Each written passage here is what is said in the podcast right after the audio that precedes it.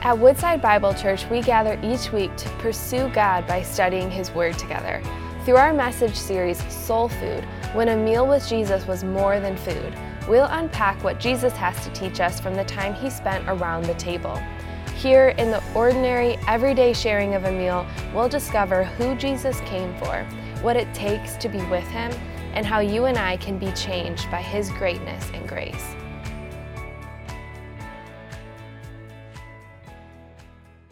All right, this morning, if you have a Bible, I want to encourage you to take it out and turn with me to the book of Luke. The book of Luke. Uh, we're going to be in Luke chapter 14 this morning, and we're continuing our series. Has been walking through the book of Luke over the past several weeks. So, Luke chapter 14, we're going to begin in verse 1 here in just a moment. One of the things we've been talking about is, as uh, we've been walking through this series entitled Soul Food, is we've been talking a lot about food. We've been talking about gathering together and meeting together uh, for meals, and we we've seen how Jesus uses meals as a method for his ministry as he carries out his mission. That he, he gathers people together around the table and uses that as an opportunity to speak truth into lives and to challenge others and to just perpetuate the kingdom of God. And today we're going to continue to see that um, as he uses another meal uh, today. But I wanted to get you to just to think when you gather together with your family or you gather together for a large meal, what's your favorite part about the meal? The food, okay? Good. Yeah, we like the food. We like the food, we like the fellowship, right? My favorite part of uh, the family gathered meals is dessert. Sometimes, like when I'm in charge, when other people are in charge, they don't let me do this, but when I'm in charge, I eat my dessert first because it's my house, right? I can do whatever I want. I eat my dessert first, and, and I, I think as I get older, I'm going to do continue on eating my dessert first. I love dessert, right? How many of you guys love dessert? Yeah, well, specifically, I love pies. You can give me uh, any cup of pie, you put a little bit of ice cream on it, and I'm a happy guy. I love pies. One of my favorite pies is a caramel apple pie. You know, when you get caramels like nice and thick on top, and it's like each pie, a piece of pie weighs about three pounds, and then you put the ice cream on top of it. Yeah, that's the kind of pie I like. You know, like the pie itself is your meal. You know, can't eat anything else besides that, right? Well, as we think about pies, there's one pie that I'm sure nobody loves humble pie. Right? Does anyone like eating humble pie? Right, right, it's a saying that's come about, right? The, the, eating, someone eats humble pie. It's usually because that person has overestimated themselves or thought highly of themselves, more highly than they ought to. And situations or circumstances come and, and they get lowered down to where they really are. And we say that person has to eat a piece of humble pie. Nobody likes eating humble pie, right? Well, did you know that humble pie is actually a real thing? Did you know that? I learned this week that way back in the day, I'm not sure exactly what, years ago in Europe, right? Years ago in Europe, what would happen is that people that were rich would go to the butcher and they would buy the most expensive cuts. They would get the nice cuts of meat. And then, as you, after the nice cuts of meats were gone, they go to the little bit cheaper cuts of meat, and those would go to like the middle class. And then eventually, there was just scraps left over, like the intestines of animals and some small organs and things like that. And that would be left over for those that were really poor. And so the poor would go to the butcher, and they would get these pieces that were left over. And what they would make with those pieces that were left over was called humble pie because they were humbled, because they didn't have a whole lot. And so they had to eat pie because that's all they could afford. I say all this today because as we're continuing this series, what we see Jesus doing is he's gathered together again for a meal. He's been invited to a meal with a high religious leader. And Jesus is going to use this opportunity to serve up a piece of humble pie to the Pharisees.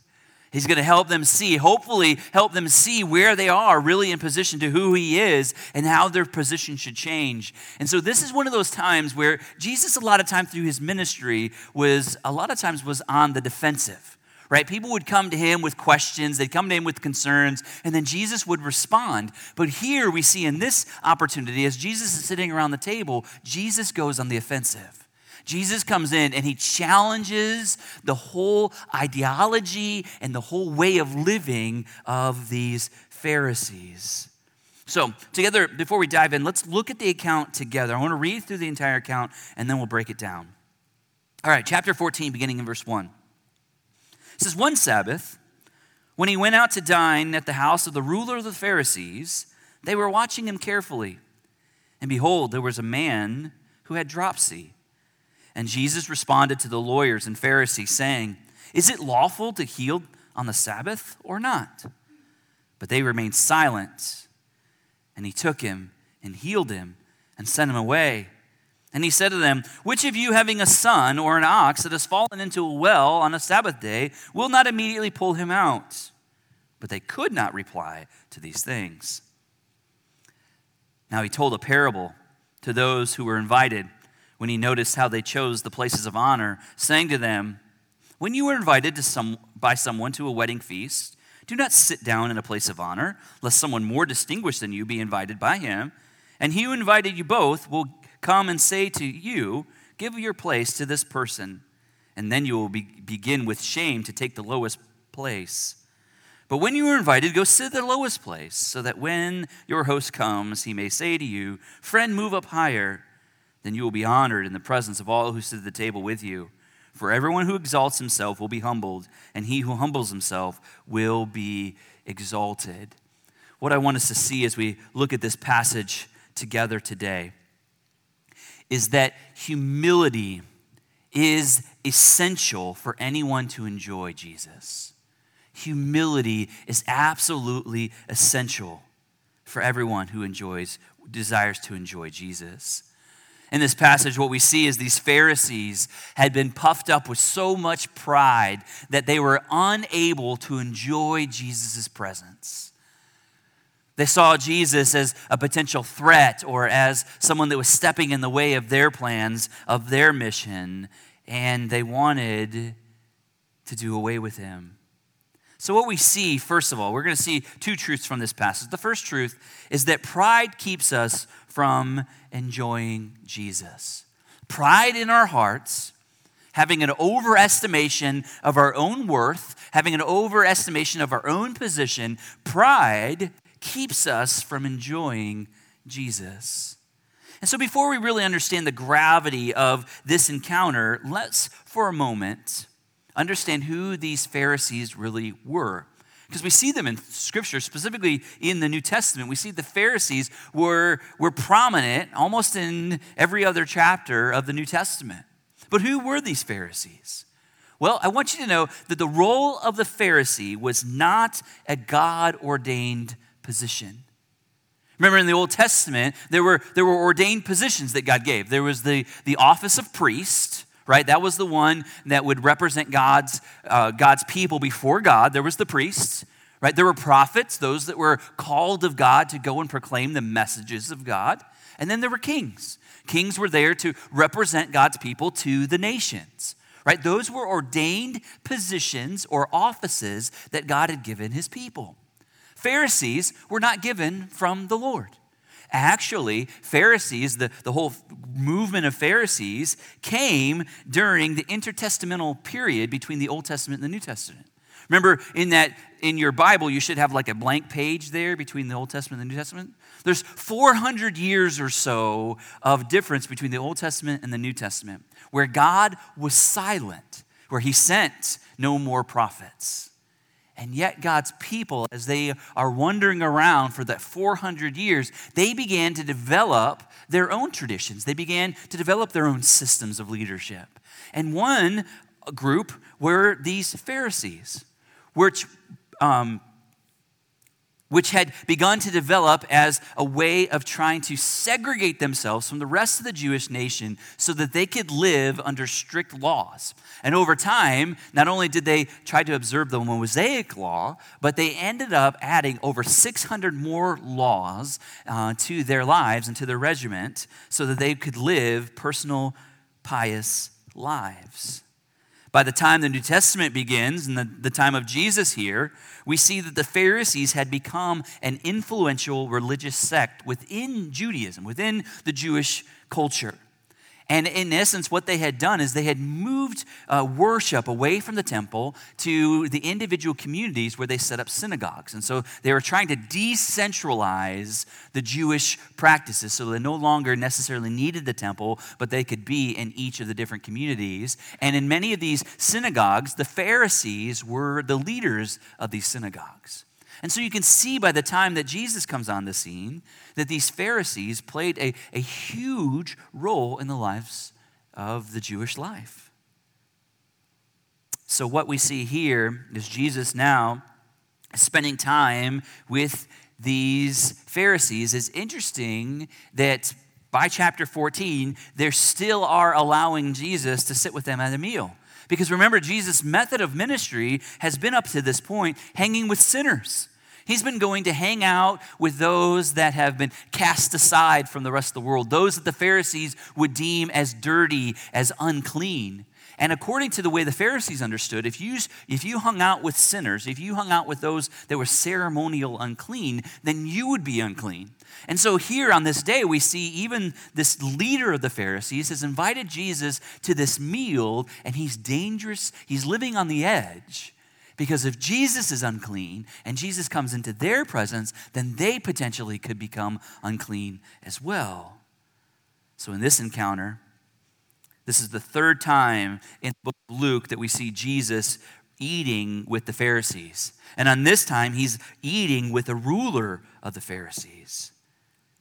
But by this time, and we see in this, this encounter, that there was huge pride that has welled up inside of the Pharisees. And we see three things that have added to their pride in this passage. There are three aspects of their pride. First, we see the aspect of their pride was disbelief. They had witnessed all the things that Jesus was doing. They saw how he healed people and raised the dead and how he proclaimed about the kingdom of God and, and was able to expound on the Old Testament law and how he had a deep understanding of God's word.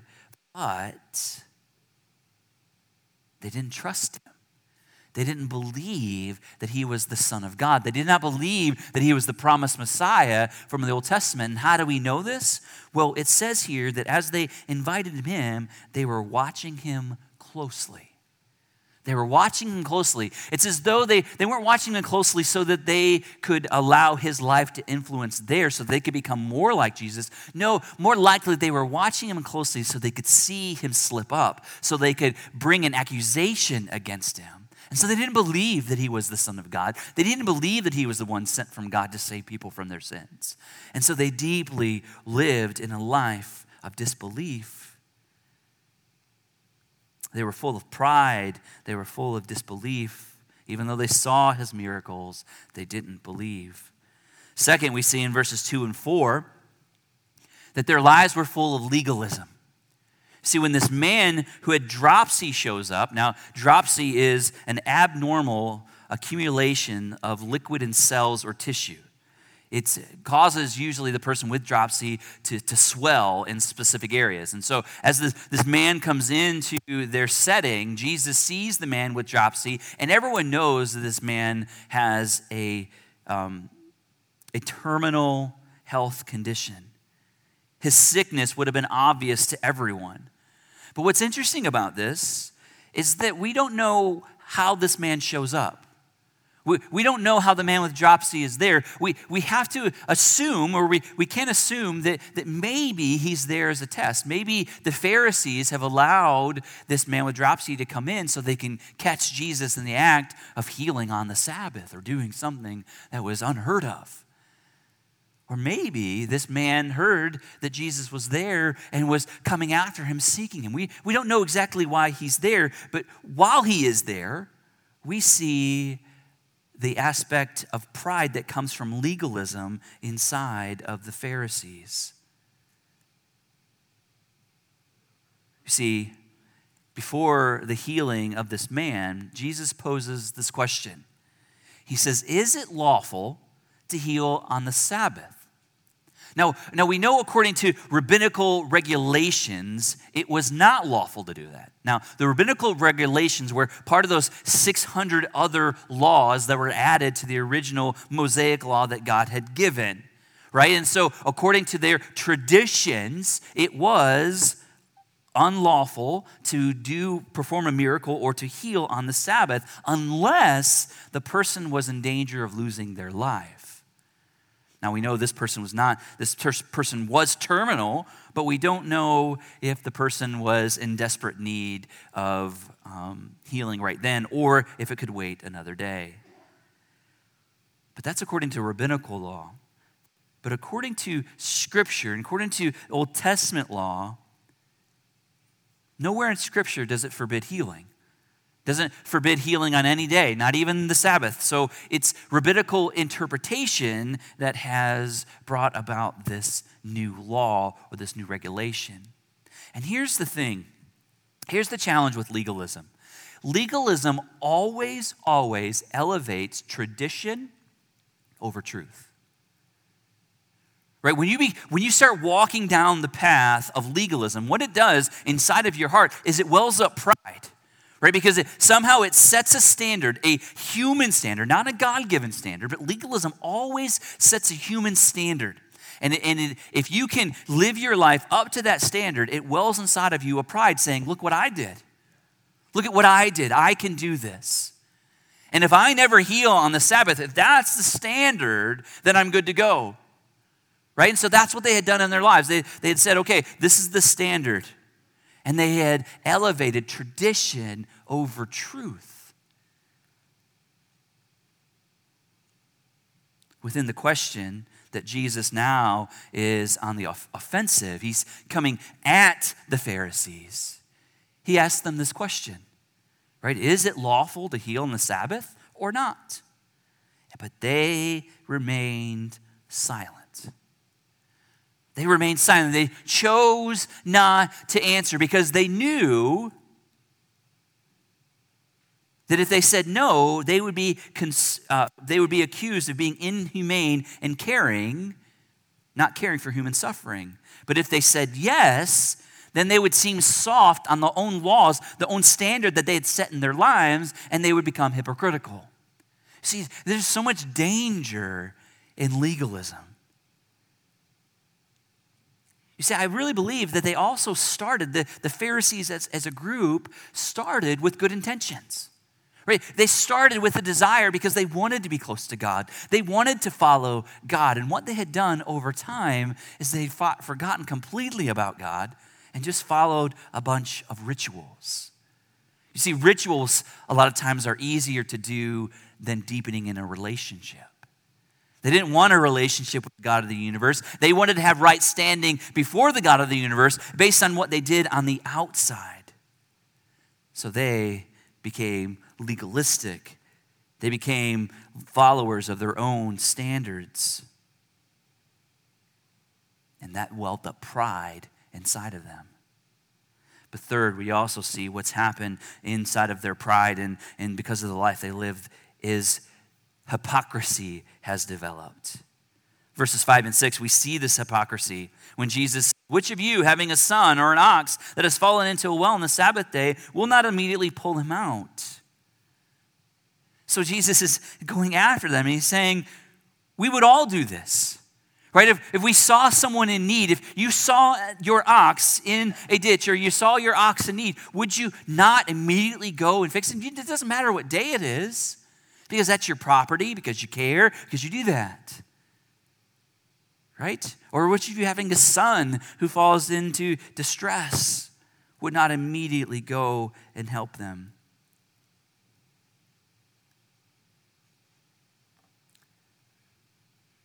Jesus, in his argument here, is saying if you are willing to violate the Sabbath to save an animal, why do you object to a healing of a person on the Sabbath?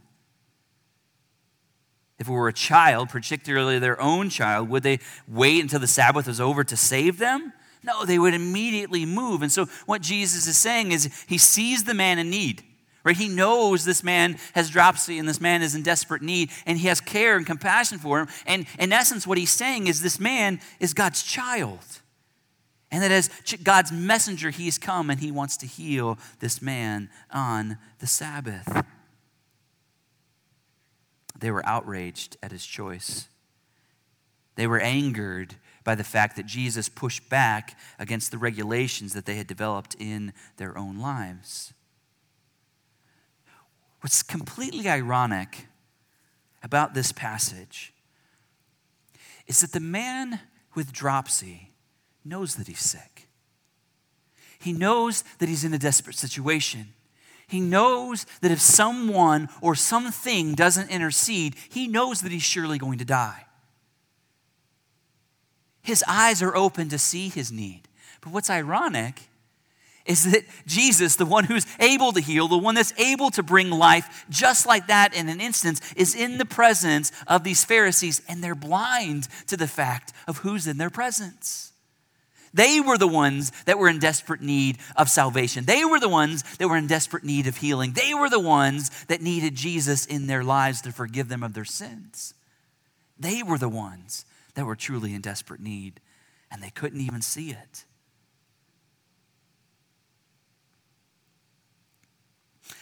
James, in the book of James, chapter 4, verse 6, says this God opposes the proud, but gives grace to the humble. You see, pride, a, person that's walking in pride has no need for Jesus. A person that has a unrealistic view of themselves or an unrealistic view of their own abilities has no need for Jesus. So, the person that's self sufficient, the person that's self reliant, the person that is self made has no need for Jesus. And Jesus has nothing for the person that's full of pride. That pride becomes the barrier that stands in the way from people experiencing the joy of being with Jesus. And this is exactly what where the Pharisees are. So it is possible for someone to be completely religious. It is possible for someone, according to all the world standards, to be a good person and not enjoy the pleasure of being with Jesus because they're full of pride. That's a dangerous place to be. I think the most scariest passage of all Scripture is the passage that says, where Jesus looks at the people at the final judgment and says, Depart from me, for I do not know you. And they respond, Well, Jesus, did we not prophesy in your name? Did we not heal in your name? Did we not do this? And Jesus says, Depart from me, for I don't know you. It is completely possible to live a good life and miss Jesus. It's completely possible. Like I go through my life and I don't I don't see a whole lot of people that are purely evil and purely wicked. I see a lot of good people. Right? I, I, have some good neighbors that, that work really, really hard at their jobs to try to provide for their families. They've got good families. They got good jobs. They got a good house. They, everything's good in their lives. But many of them don't know Jesus. And guess what? That pride, because of the things that they've accomplished in their own lives, are keeping them from Jesus. So, what is the cure to pride? Humility. And this is what we see. The second truth in this passage today is that humility allows us to enjoy Jesus. Look at me in verse 7. Jesus now t- walks into, to, after calling them out, seeing their hypocrisy, seeing their, the fact that they say one thing and, and do another, he now moves in and wants to show them the true posture that they're supposed to take. He says, Now he told a parable to those who were invited. When he noticed how they chose places of honor, saying to them, When you are invited by someone to a wedding feast, do not sit down in a place of honor, lest someone more distinguished than you be invited by him. And he who invited you both will come and say to you, Give up your place to this person, and then you will begin with shame to take the lowest place. But when you are invited, go sit at the lowest place, so that when your host comes in, he may say to you, Friend, move up higher. Then you will be honored in the presence of all who sit at the table with you. For everyone who exalts himself will be humbled, and he who humbles himself will be exalted. What I love about Jesus here is he's, he's not coming at the Pharisees as a way of condemning. He's coming at the Pharisees as a way of hoping to open their eyes. Because Jesus is always compassionate. Jesus is always full of love. Jesus is always full of care. And he knows at the heart of the challenge that is within these Pharisees is pride, and he's going right at it. And he says, by giving them example, he, he starts by telling them what not to do. You see, it was part of their culture, as it is in our culture, right? We, we're always supposed to strive to be number one, right? We want to work really, really hard so that we can be the best in our class, so that we can get the best grades, so that when we graduate, we can go get the best job, so that we can live in the best neighborhood, so that we can have the best title, so that we can have the best family. Like, we, we understand it's, it's like built into our American fabric as people, right? It's the same was true there. Like when they walk into the room, they wanted to be first in line. When they walked into the grocery store, they wanted to be the first one there. When they drove their cars, they didn't drive cars, but imagine they did. Right? They wanted to be everywhere first. Everyone else was around them was a hindrance to them getting where they wanted to go. Anyone else feel that way? Yeah. This is, that's like how the Pharisees were living. Right? Wanting to be first. And so, what Jesus says, is he gives them this example. He says, when you come in, like, don't seek to be first, put yourself at the bottom. And then the, when the host comes and they see you, they'll elevate you. For how shameful is it is to, to elevate yourself and then have to eat a piece of humble pie. Right? Humble pie is not something that you want to have to eat. But humble pie is something you should rejoice to want to eat. Does that make sense? You don't want to have to be fed humble pie, but you want to eat humble pie. There's a big difference there. And this is exactly what Jesus is saying. He says, Humble yourself, sit at the lower place, then you'll be honored.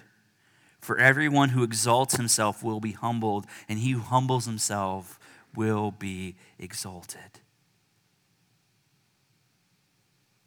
Think the most beautiful example of humility is found in Philippians. It's through Jesus' life himself, as Jesus not only calls us to a life of humility, not only humbling ourselves, but he's actually calling us to follow in the, the path that he gave for us. This is what Philippians 2 says.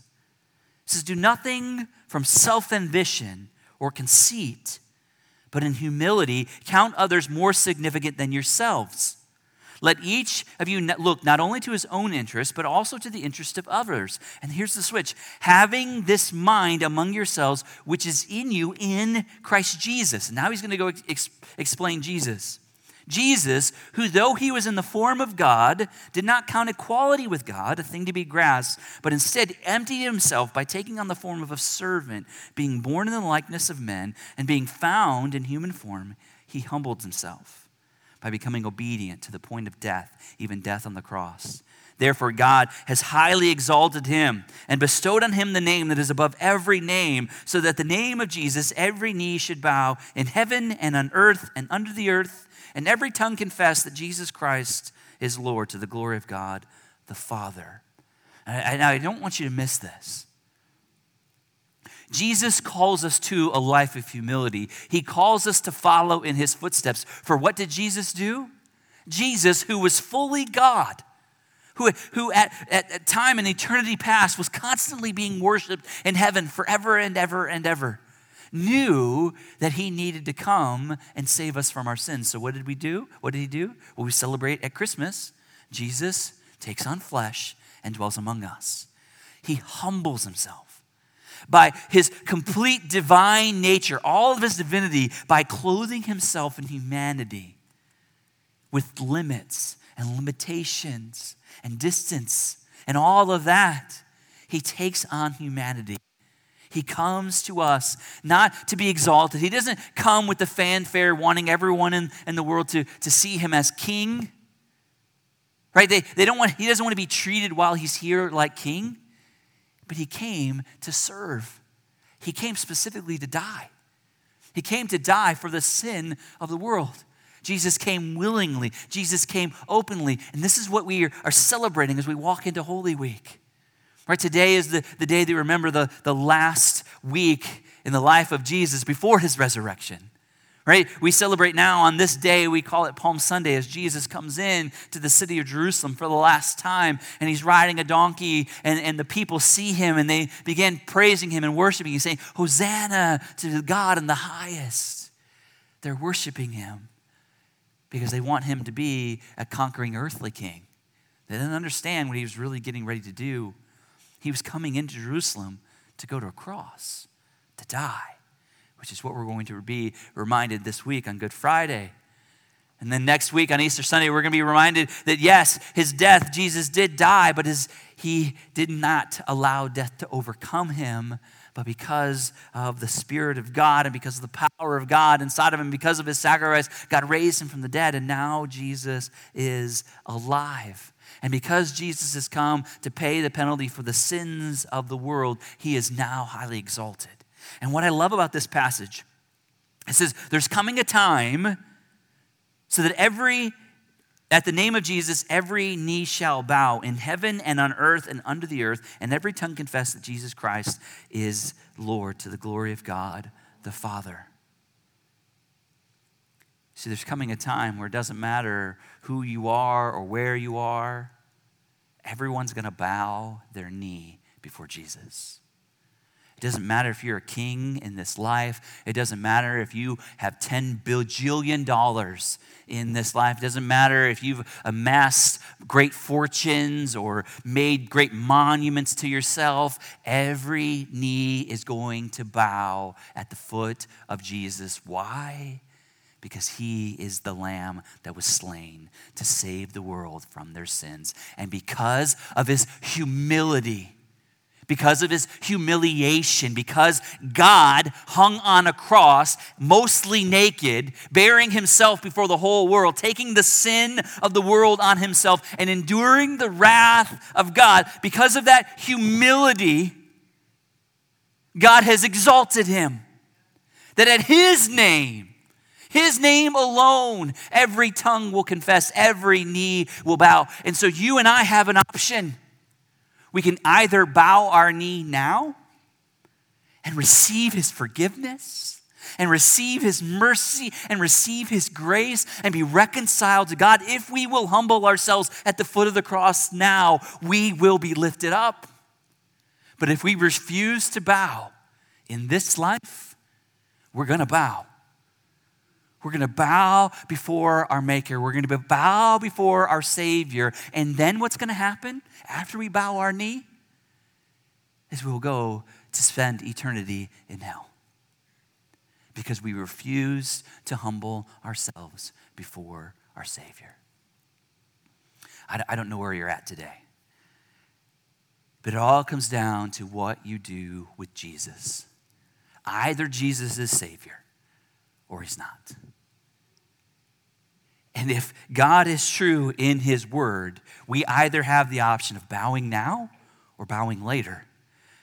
And I tell you, if you choose to bow now, when you bow later, it will be a sweet experience because you will be in the presence of your Maker. You'll be in the presence of your Savior. And at that time, when you bow before Him, you will be like, God, you are so worthy. You are so worthy. Thank you for saving me of my sin. But if you choose not to bow now and you bow down in the future, that moment is going to be a moment of sheer terror because you're going to see you missed it.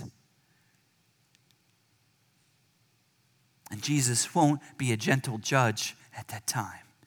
Jesus will be an exacting judge. So today, if you're here, you can come to Jesus, bow your knee before him by calling on his name, and you will be saved. But maybe you're here today and you have bowed your knee, but you've allowed through the course of time for pride to well up again. Maybe just because life's busy, You've stopped pressing into the relationship with Jesus. Right? There, there, there's no barrier now because you've been forgiven.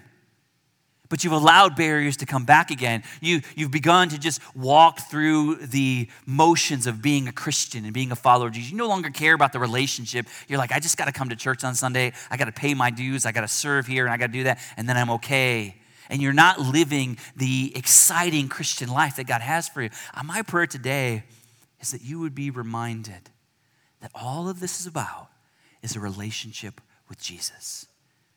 And we have full access to God through faith in Jesus. Let us take advantage of that. Let us just not walk through the motions of the Christian life, but let us press in and not allow our pride to get in the way of Him using us. You know, this week is Holy Week. And my prayer is that you find some way in your own personal time or, or maybe together as a family, uh, you spend time preparing yourself for Good Friday and Easter. Right? You spend some time walking through the last week of Jesus' life on, on earth before his resurrection. Right? Spend some time walking, walking through those steps as Jesus, every step, as every day became closer, Jesus gave up more and more of his rights to say, Not my will, but your will. And maybe, maybe this week your prayer is that God would open your eyes to see those that are around you, that He has placed in your life that are waiting for an invitation to come to Jesus. And I tell you what, this is one of those weeks in, in the year that God and His Spirit are at work in a mighty way. You have no idea how God is working the lives of your coworkers, your loved ones, your family members. And some of them are just waiting for an invitation from you to come to church. Don't be stingy this week. Keep your eyes. God, help me to have eyes to see and help me to be prepared to be that inviter to the feast. There's enough room at the table. There's enough room at the table for everyone who will believe, but people can't believe unless they hear. And how are they going to hear? From you and from me. So this week, I just encourage you. Maybe if you want to, on your way out, grab one of the invitation cards we have. We have the big ones, and then we have some of the little ones. And just pick up three or four of those as just a way of saying between you and God, God, I'm ready. Put people in my path. Maybe today, as you go to lunch and you have a server or you have someone working behind the counter, invite that person to come to church next Sunday. And then when they come next Sunday, like have eyes to see that when they come here next Sunday, you immediately go up to them and say, Hey, thanks for coming. But man, God is at work, and let's be ready for that. Let's pray together. Father, we thank you for your words today. We thank you for your love, and we thank you for your forgiveness. And Father, we see that there is an opportunity for us to fully enjoy you and to be in your presence. But one of the biggest barriers is pride.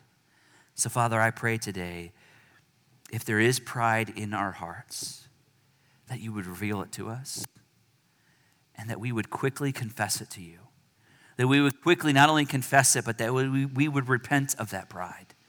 And that we turn back to you, being reminded that all we need is Jesus. We don't need Jesus and anything, we just need you. So, Father, would you take the pre- preeminent place in our lives? Would you give you, would we give you the preeminent place in our minds? Would we give you the preeminent place in our hearts? Would we give you the preeminent place in our home? Would we give you the preeminent place in our marriages? Would we give you the preeminent place in our workplace? Father, would we truly make much of you and less of ourselves? Father, as we sing this song, continue to work in our hearts and help us to respond however you see fit. In Jesus' name we pray. Amen. Thank you for joining us as we study God's Word together. We would love to hear how God is moving in your heart and get you connected into the Woodside Bible Church family. Head to woodsidebible.org/connect to introduce yourself today.